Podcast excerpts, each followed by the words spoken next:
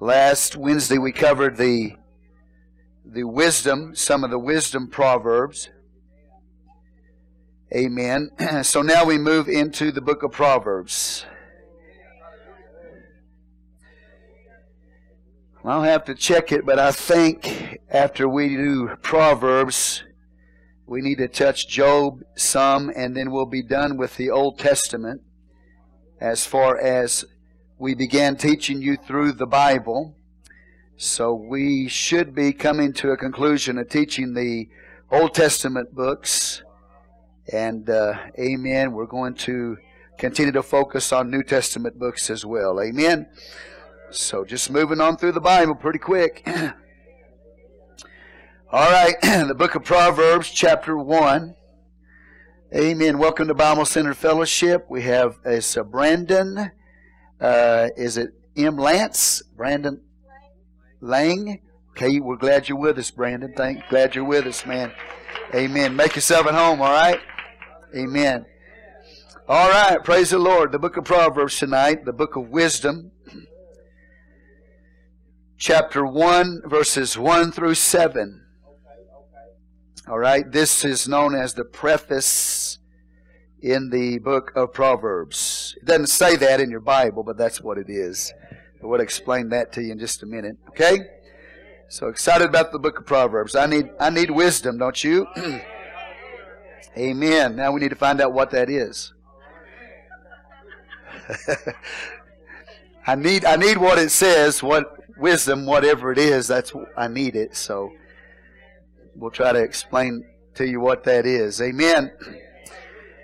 All right, chapter 1, verses 1 through 7. The Proverbs of Solomon, the son of David, king of Israel, to know wisdom and instruction, to perceive the words of understanding, to receive the instruction of wisdom, justice and judgment and equity, to give a, a subtlety to the simple, to the young man knowledge and discretion.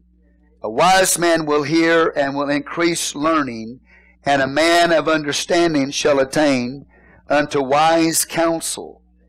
To understand a proverb and the interpretation, the words of the wise and their dark sayings. Okay?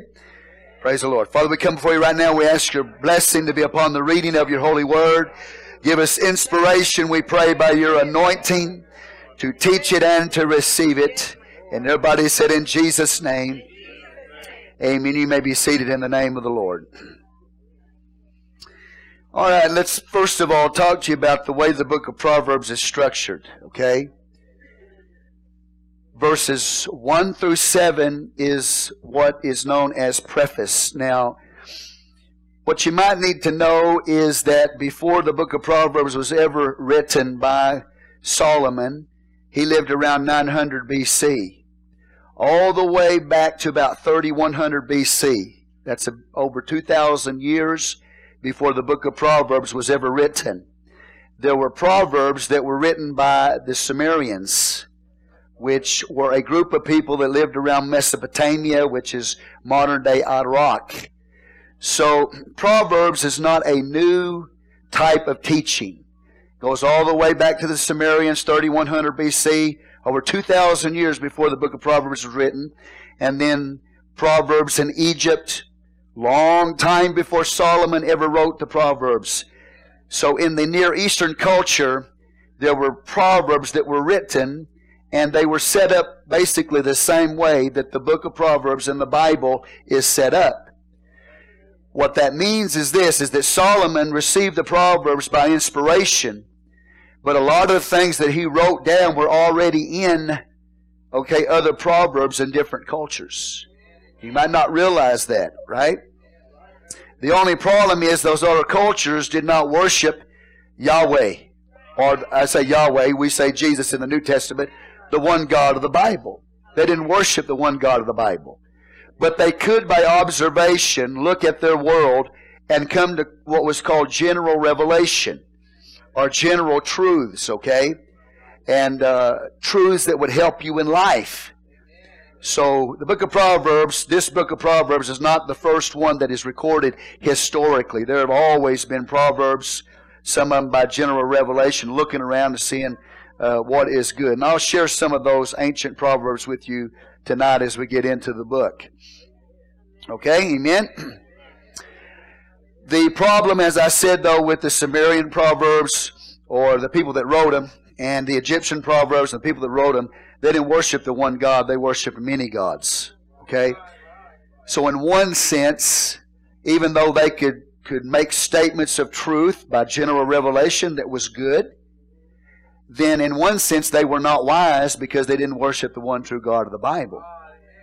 Does that make sense? Okay. The best way I can put it to you today is this is that you can learn from people that are not believers. How many of y'all believe that? Have you ever learned anything from somebody that wasn't a believer? Of course. Of course. Go to your doctor. He's probably not a believer. You learn something from him, right? Okay, so we can all learn something from an unbeliever, but it doesn't mean, amen, that they worship the God that we worship, obviously. Okay, so we can learn from unbelievers. And in that culture, then Solomon would have been very, very familiar with Proverbs or words of wisdom that were written through history. He knew those things. He was very, very intelligent, very smart. So when he came to write the book of Proverbs, although it came from God directly to him by divine inspiration, his knowledge of those proverbs in those different cultures would have been helpful to him as he put the book together. Amen. Okay? So when you study those ancient proverbs, you'll find the same type of structure. First of all, it starts out with a preface. So the book of Proverbs starts out with a preface. Now, what does that mean? It just simply means you have an introduction to the book. And in that introduction of the book, you're going to find out what is going to be the subject of the writing. What is this book about? What is the subject? What is the purpose of the book? Okay?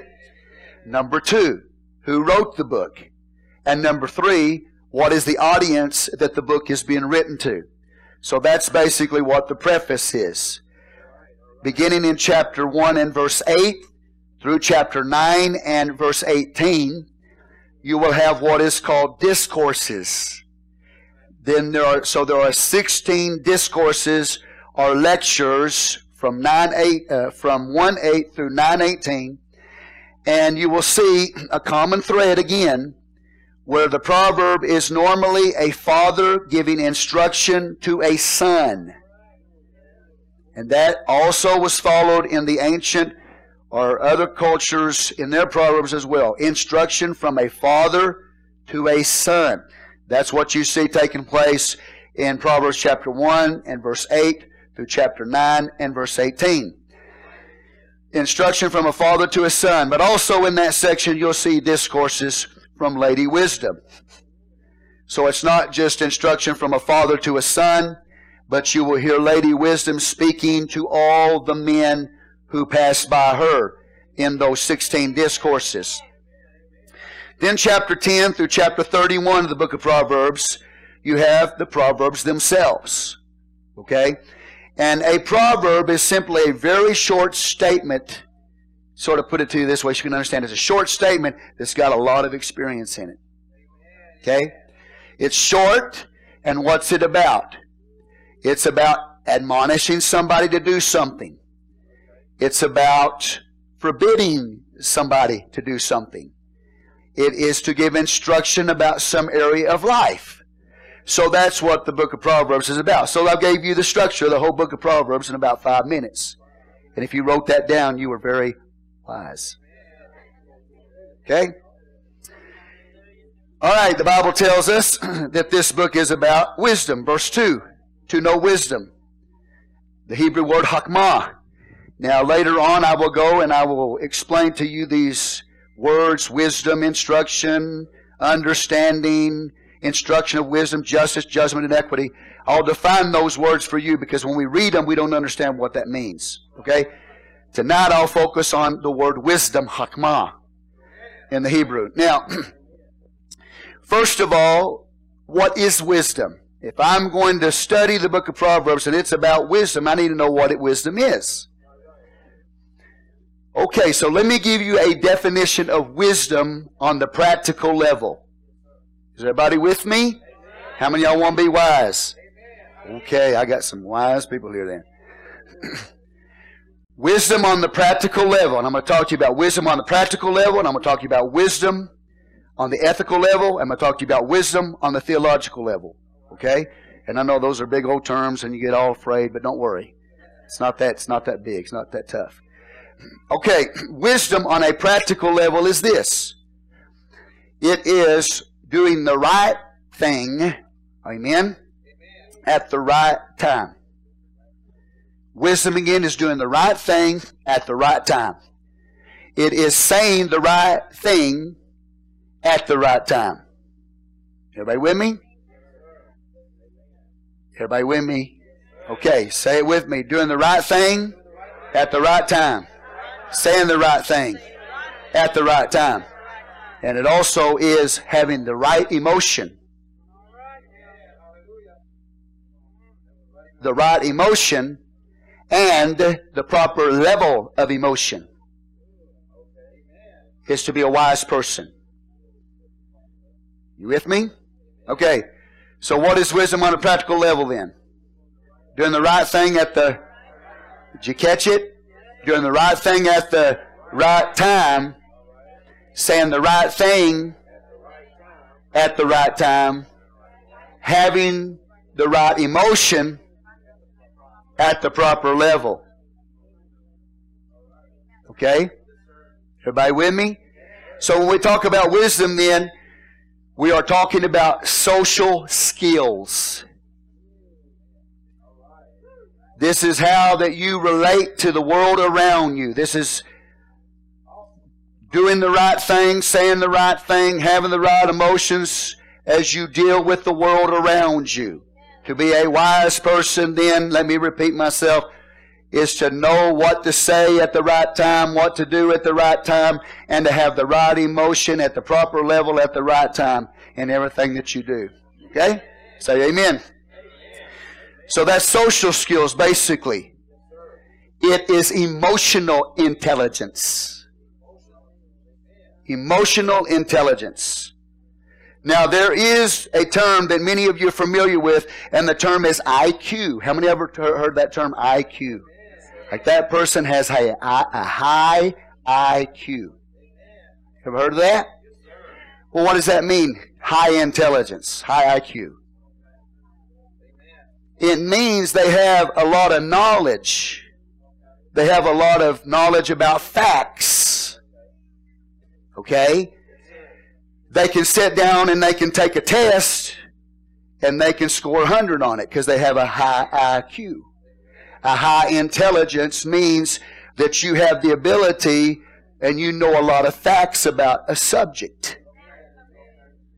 But just because you have a high IQ doesn't mean that you are a wise person. Amen? Because a wise person is a person who knows what to do at the right times. And they, so they have the ability, emotional intelligence. They have the ability, amen, to work with people. They have the ability to know what to do in the world at any given time. Amen. Everybody understand the difference? Okay. So IQ then is the gathering of facts, like you would take a test. Wisdom is social skill. Amen. Knowing what to do at the right time, knowing what to say at the right time, and having the proper emotion at the right level at the right time. That's what wisdom is. So it's a social thing. Now, success in life does not correlate with high IQ. You can have very high IQ, very smart, there's a lot of smart people that are not successful in life because smartness does not equate to what we call social skills or what the Bible calls wisdom.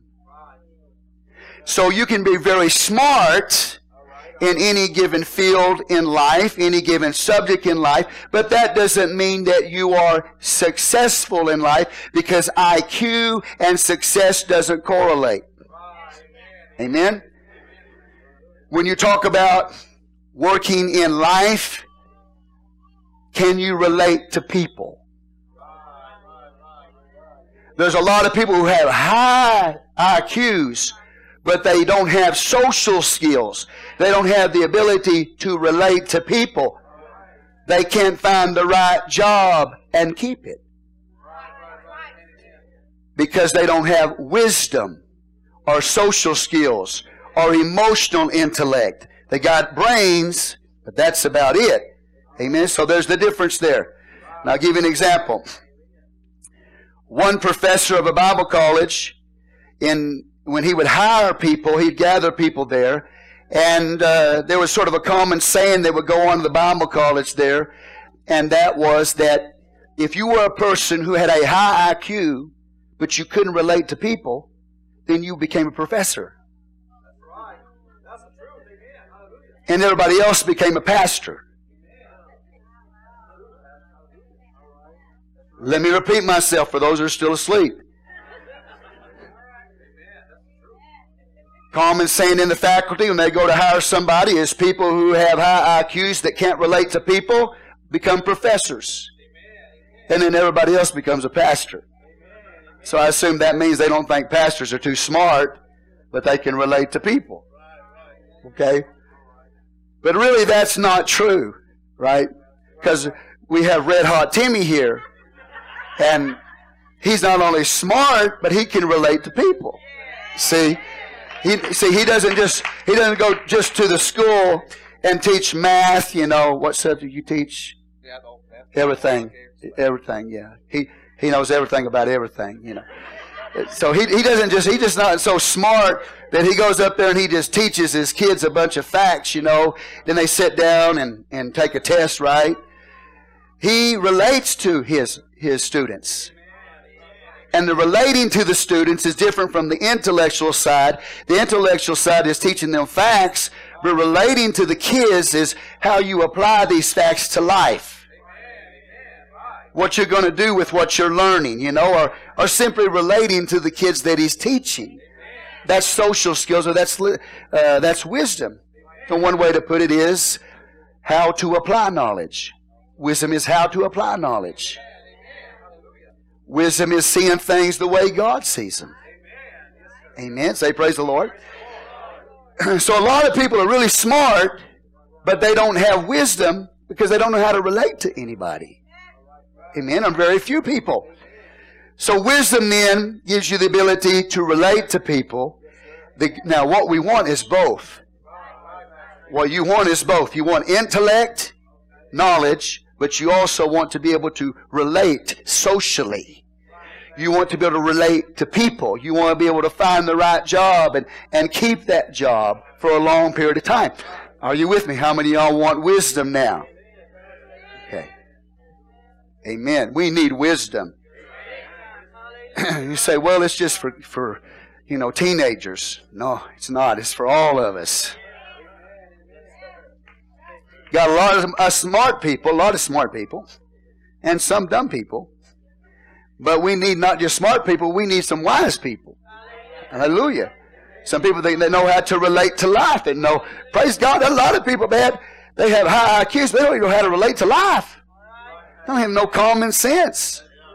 It's wisdom. Amen. You know where you find horse sense? Good old horse sense in a stable mind. That's sort of like a little word of wisdom. That's sort of like a little statement of wisdom, little little short statement that's got a lot of experience in it. It's powerful, gets your attention, you know.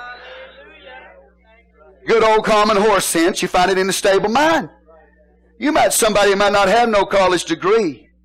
You might not ha- you might have somebody that ha- doesn't have a lot of education, but they have just good old horse sense. They got just good old common sense, what the Bible would call social skills or a word of wisdom. How many people you know like that? You know people like that? They don't have big degrees, but man, there's something about them. They know how to handle and relate to life and what to do. Amen. What to do at the right time, what to say at the right time, and how to respond to life correctly. That's wisdom. Hallelujah. Say praise the Lord. So that sort of gives you an understanding. Uh, wisdom is not just, it's not smart, it's, it's social skill. It is, as one scholar calls it, emotional intellect. So I want wisdom. Now I want, I want to have a high IQ. I want to gain knowledge. I want to get factual knowledge. But I want to get wisdom. I want to know what to do with it. Hallelujah. I want, I want to know how to relate to people. I want to know what to do in life. I want to know how to relate to life. You know what I'm talking about? Hallelujah. That's wisdom. That's social skills. And that's what the book of Proverbs is about. It's to teach us how to work in emotional intellect. How many of y'all want to be wise? Okay, and I know you're smart. I know you're smart. I don't doubt any of your intellect smartness, but what about wisdom? We all need it, don't we? All need more wisdom. I need more wisdom. That's why I'm going to teach the book of Proverbs to you. Now, I've already taught it to you before in great depth, but we're going to go back over it. Amen. For everybody who forgot it, like me. Amen. And those of you who've never heard, heard it taught or read it, we're going to go over it for your benefit as well. Amen. So that's, that's what the preface is about. It's, uh, you know, what is the subject? It's wisdom. Amen. And uh, so, who wrote it? Who wrote it? Well, it says Solomon wrote it. Verse 1 The Proverbs of Solomon, the son of David, king of Israel. Now, where did Solomon get his wisdom? In 1 Kings chapter 3, the Bible says God asked him, he put it before him basically, he said, You get to pick what you want.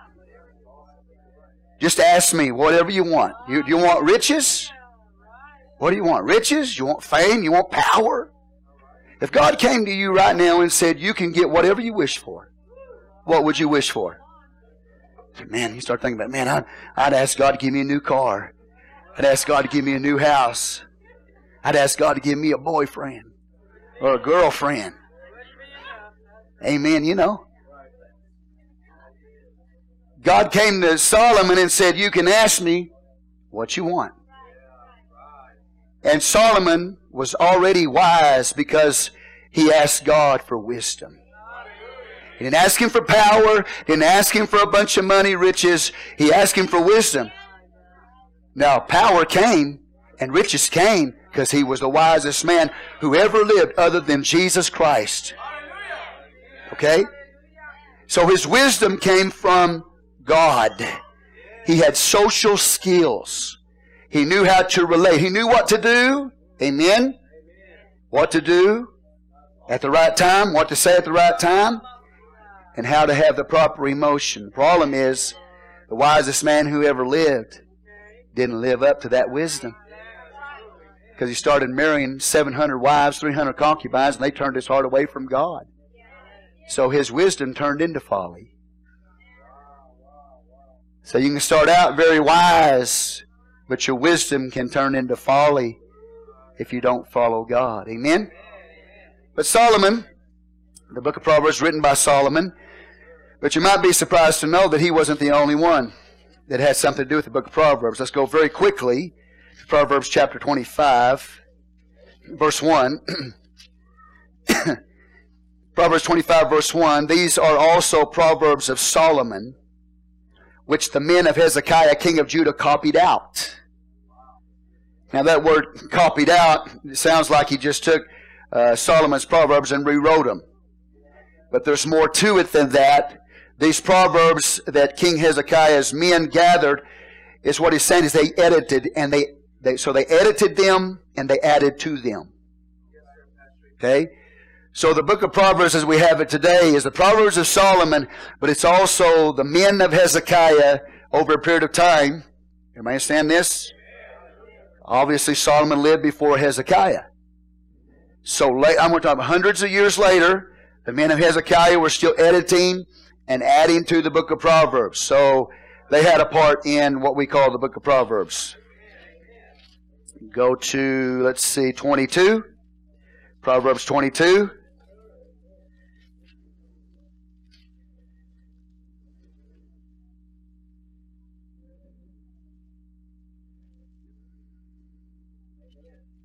I'm sorry, 20, uh, 24, sorry.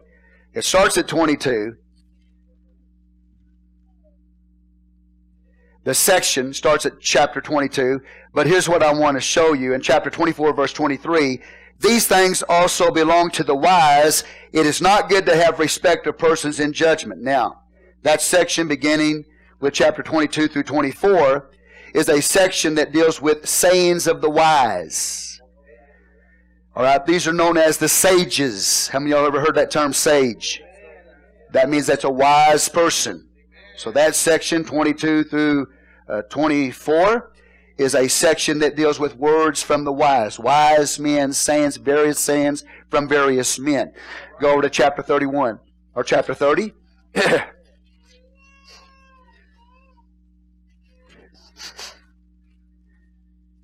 chapter 30 in verse 1, we have another contributor to the book of Proverbs. His name is Agur.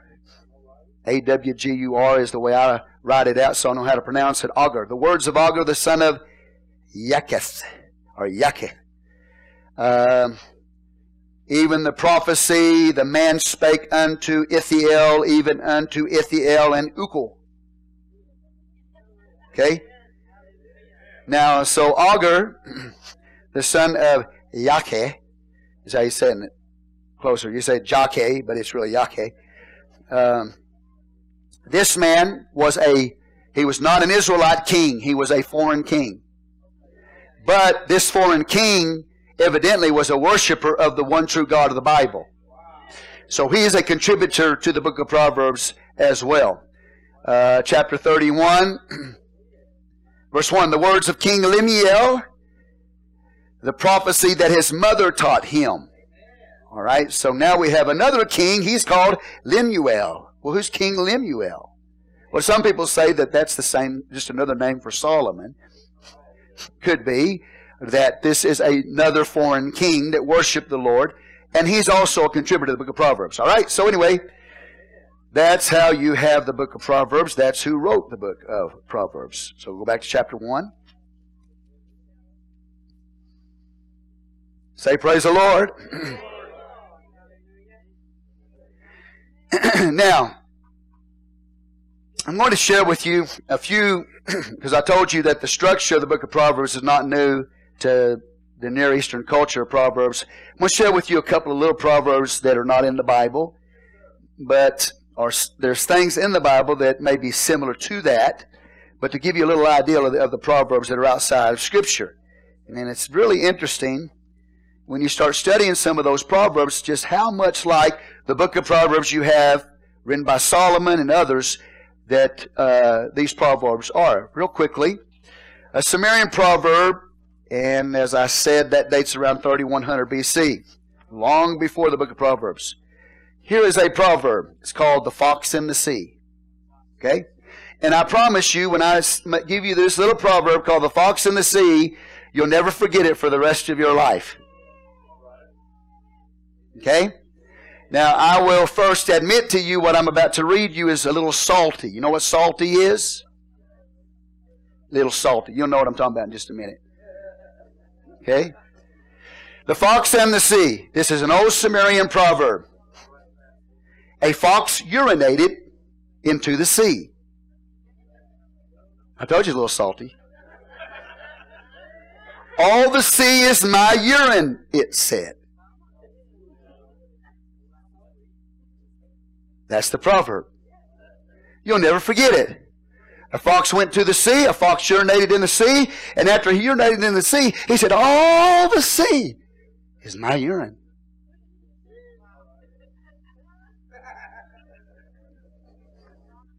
Well, what is that? It's, it's humorous, isn't it?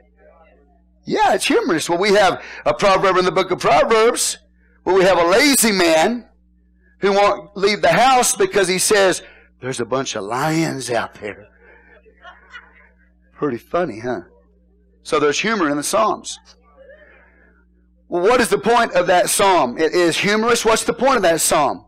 The fox went to the sea, or the fox urinated in the sea, and he said, All the sea is my urine.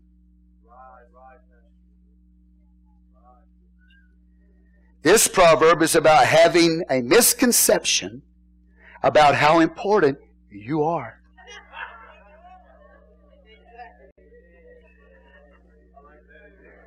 Amen?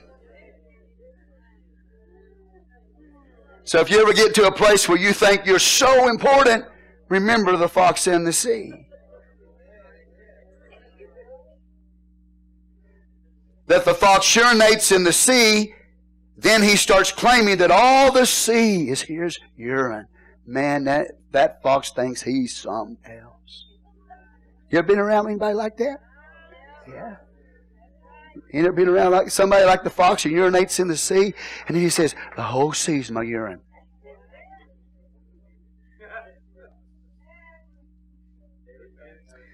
Amen. Humor, right?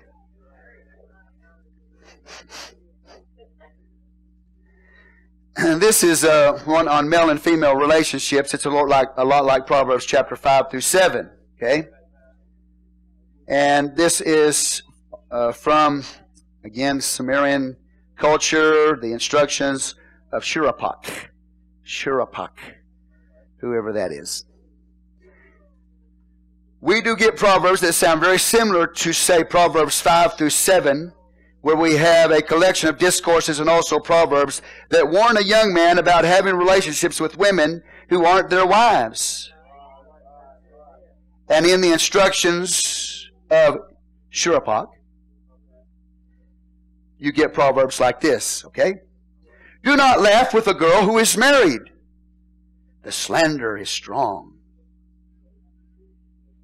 Or, my son, do not sit alone in a chamber with a woman who is married. So these are Sumerian advice about not making it look like you have an intimate relationship with a married woman, right? Or, another one, do not have sexual intercourse with your slave girl. She will name you with disrespect. Or, do not buy a prostitute. She is the sharp edge of the sickle. So it's advice like you find in the book of Proverbs about warning young men, warning men to avoid relationships with married women and also with prostitutes. And I got quiet in here. Got really quiet in here.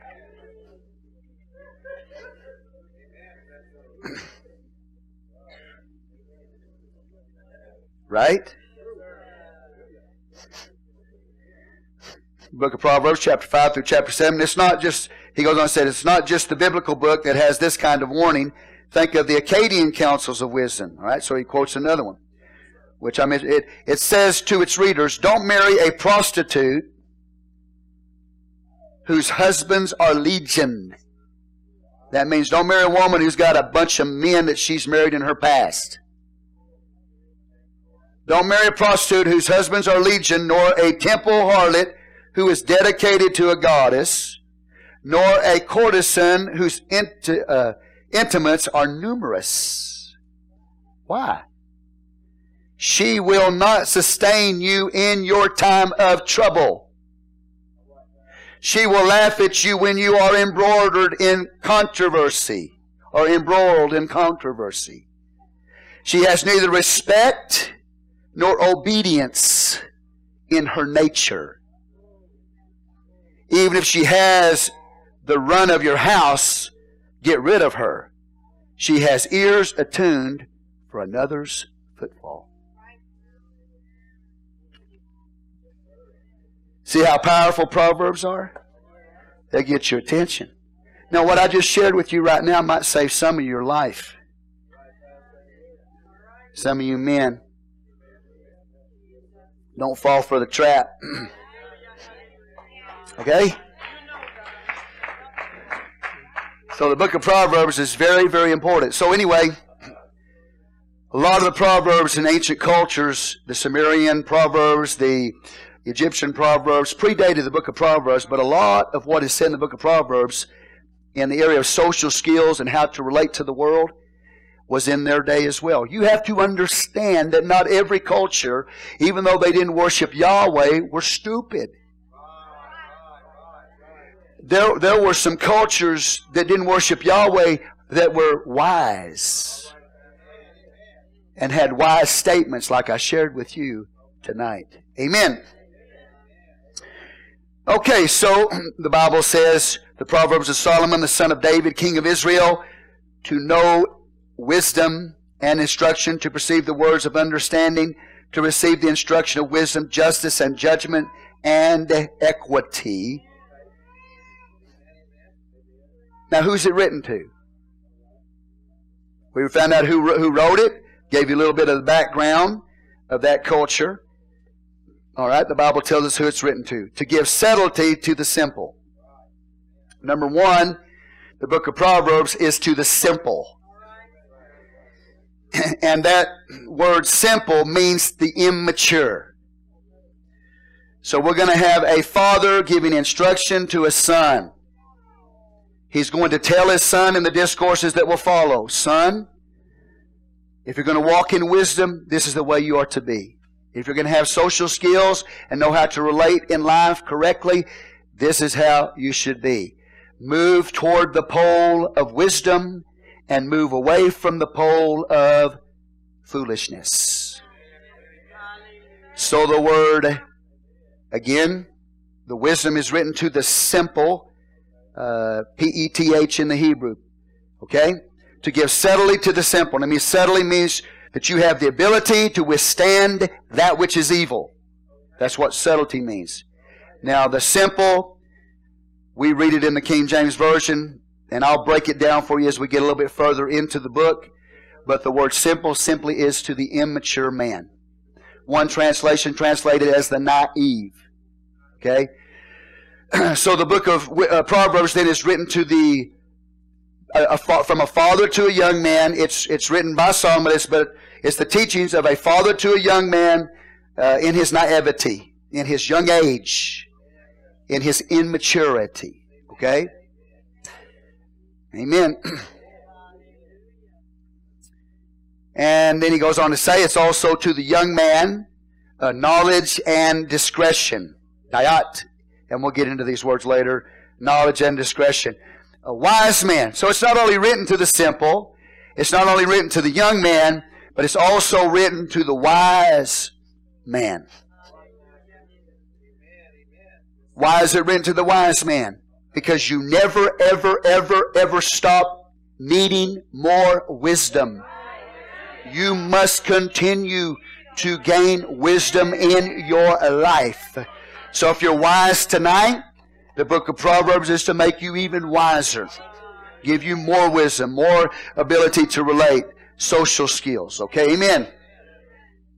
How many wise people out do I have out there? How many wise people do I have out there? Oh boy, we all need, we need the book of Proverbs then. Now.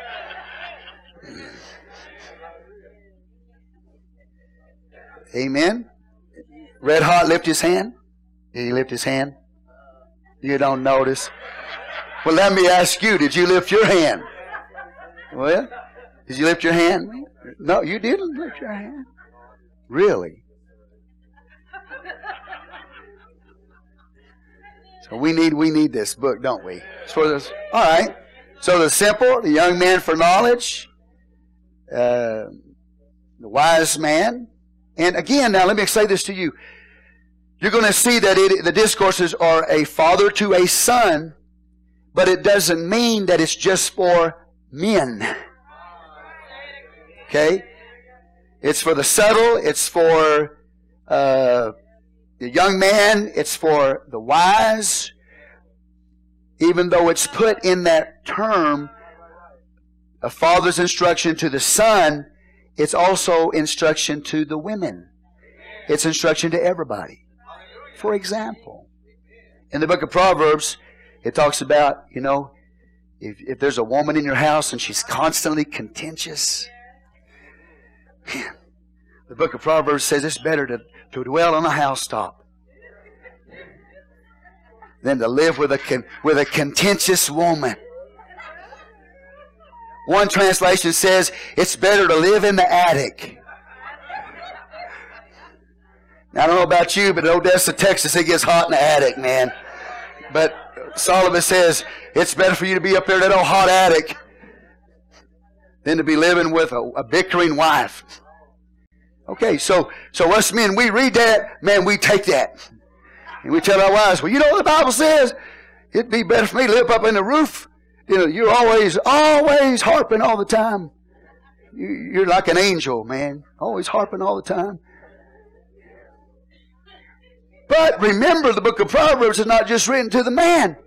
Same thing can apply about a man. And so when the woman reads it and it says, it's better for a man to live in the attic or the housetop than to live with a cantankerous or contentious wife. When the woman reads it, she says, It's better for me to live in a hot attic than to live with an old grouchy man. You see what I'm saying?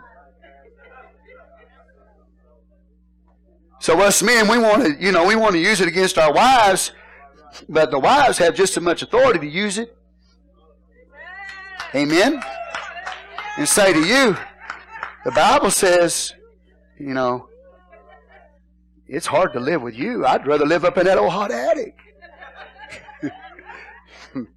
Woo! So it's for everybody. And you get we get into the book of Proverbs and the Bible is teaching about how a young man is supposed to resist or stay away from the advances of a prostitute.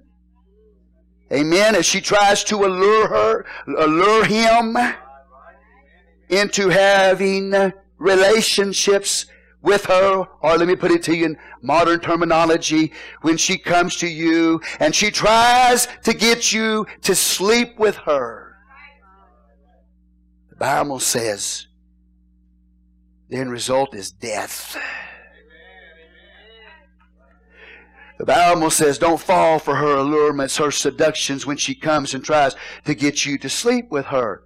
Okay? It's instruction to a son about how to stay away from that temptation. Right?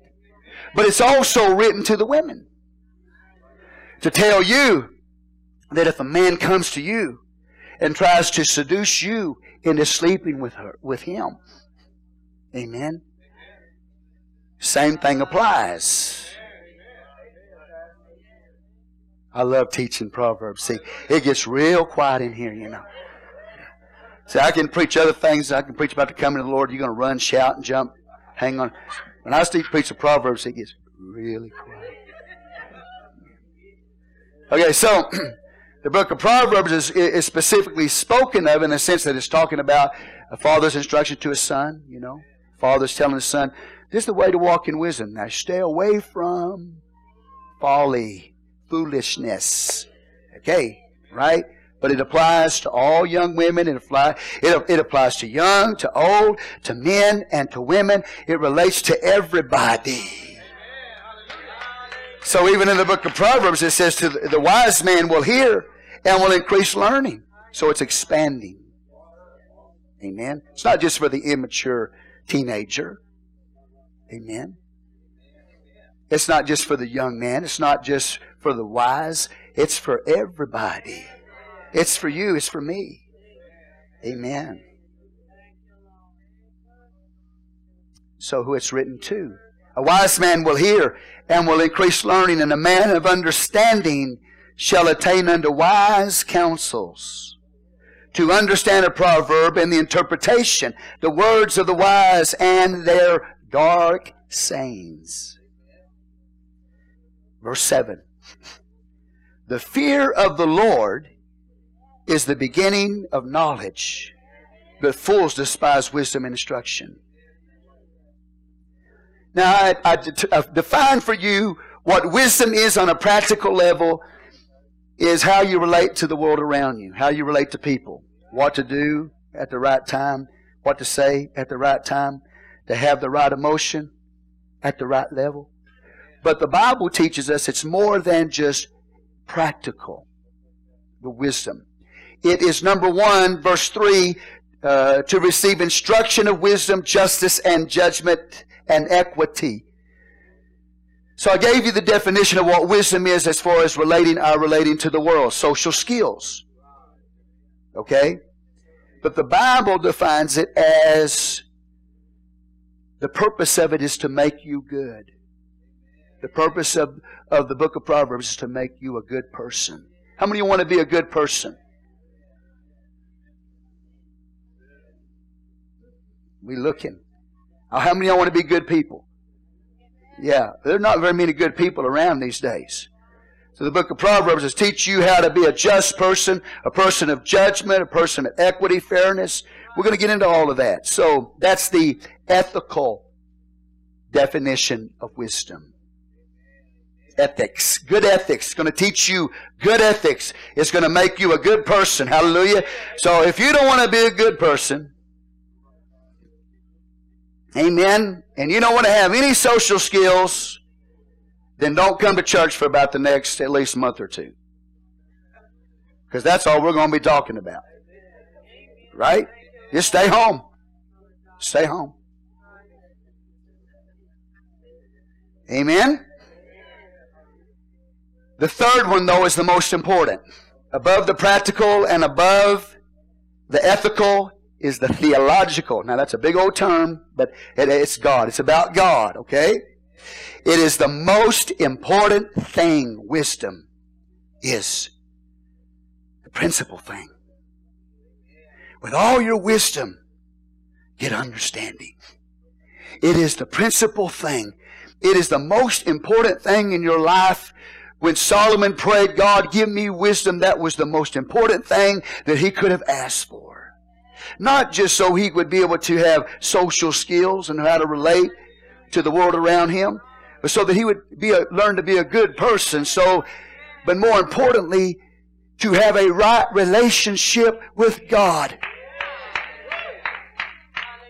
Theologically, then, the Bible says the fear of the Lord is the beginning of knowledge, but fools despise wisdom and instruction. So before you can ever say, I'm a wise person. See, I shared with you some of those Near Eastern, some of the Near Eastern proverbs that are not in the Bible. And general revelation, okay, things that they say were true by way of a general revelation as they observe things in life, they could put it down and say, don't do this and do that. But in those cultures like Egypt or Mesopotamia, where they didn't worship the one true God, if they did not worship the one true God, then in one sense, they were not wise. Because the most important thing, if you're going to be a wise person, is that you have a right relationship with God. If you don't have a right relationship with the Lord, that's the most important thing that is the foundation of wisdom. Amen. You can have a high IQ. You can know facts. You might even have a certain ability to relate to the world around you and have a certain success in that. But if you don't live for the Lord, if you don't have a right relationship with God, you're not a wise person. Because the beginning of wisdom or the beginning of knowledge is the fear of the Lord. Why didn't the Bible say, love God to have wisdom?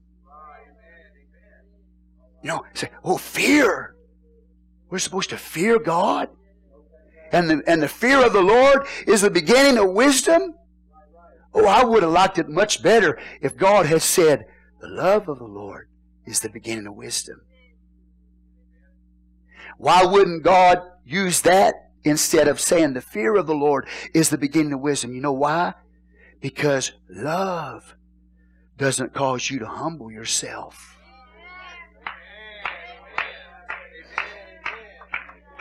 You can say that you love God, but that doesn't cause you to humble yourself. But when you fear Him, you know that When you fear Him, you know He's greater than you are, and He's greater than I am. And when you understand the greatness of God, how great and how powerful He is, and how small that we are, that it's more than just respect. Some people took that later, you know, the King James Version translated later, respect the Lord. It's, you will respect the Lord, but that's soft. It's much more than just respecting God. It's having a right relationship with the Lord. It's, it's fearing God, not in the sense that you're terrified of God and you're afraid of God to the point that you'll run from Him. It is. He is so great and He is so awesome that I need to listen to His Word. I need to listen to what He is saying. And it's fear that will cause you to depart from sin. It's fear that will cause you to be settled. That means to be able to stand against evil that comes against you. If you can sin easily, it is because you don't fear God. Or you can say, I love the Lord, and walk out the door and commit sin easy in your love for God, but not in your fear of God. You fear God, it'll keep you away from sin. The beginning of wisdom is the fear of the Lord. They say, I'm going to listen to what the Lord says because of His greatness. And it's more than just a respect, it is a reverence, but it is an awe of Him. Amen. And something you're going to learn as we go through the book of Proverbs, as I come to a close, is that to be a wise person in the book of Proverbs means you are a person of humility. You don't walk around with the sense of pride in your you, you know there's there's good pride but there's bad pride. Bad pride is when you can live independent of God independent of His Word. That's the highest level of human pride. Amen? It's where you are so full of yourself, you have no place for Him. That's why God says the, be- the beginning of wisdom or knowledge is the fear of the Lord. Because you can say that you love God, but that don't mean you're going to be humble. And humility is a key that comes out of a fear for God Almighty. And that's the foundation. That's the first level. If you don't have that in your life, you are not a wise person. Because that's where it all begins. That's I didn't Pastor Carter didn't say that. So if you don't like it, all I can say to you is lump it. Because I didn't say that. This Bible said that. The Word of God said that. Whatever lump it means, I don't know. That's another one of them proverbs. You don't like it, lump it. Who knows what it means, but amen. So if you have a fear of the Lord, you're not going to be like that old proverb, the fox and the sea. Where you go, amen, and you urinate in the sea, and you say, The whole sea is my urine.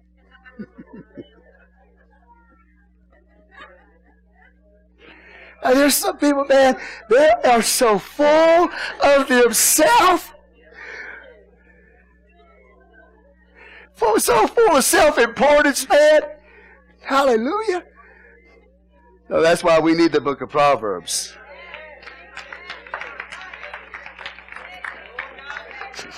So I'm excited about preaching it to you.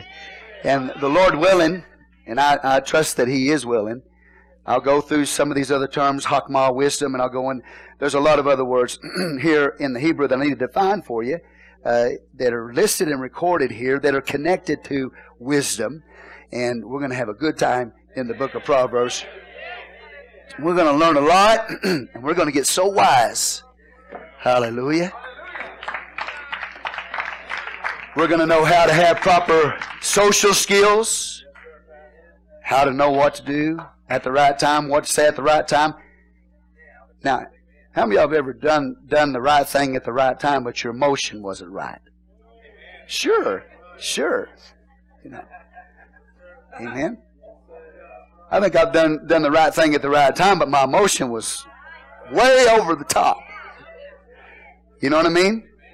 So um, it, it, wisdom also has to do with the proper emotion at the right level.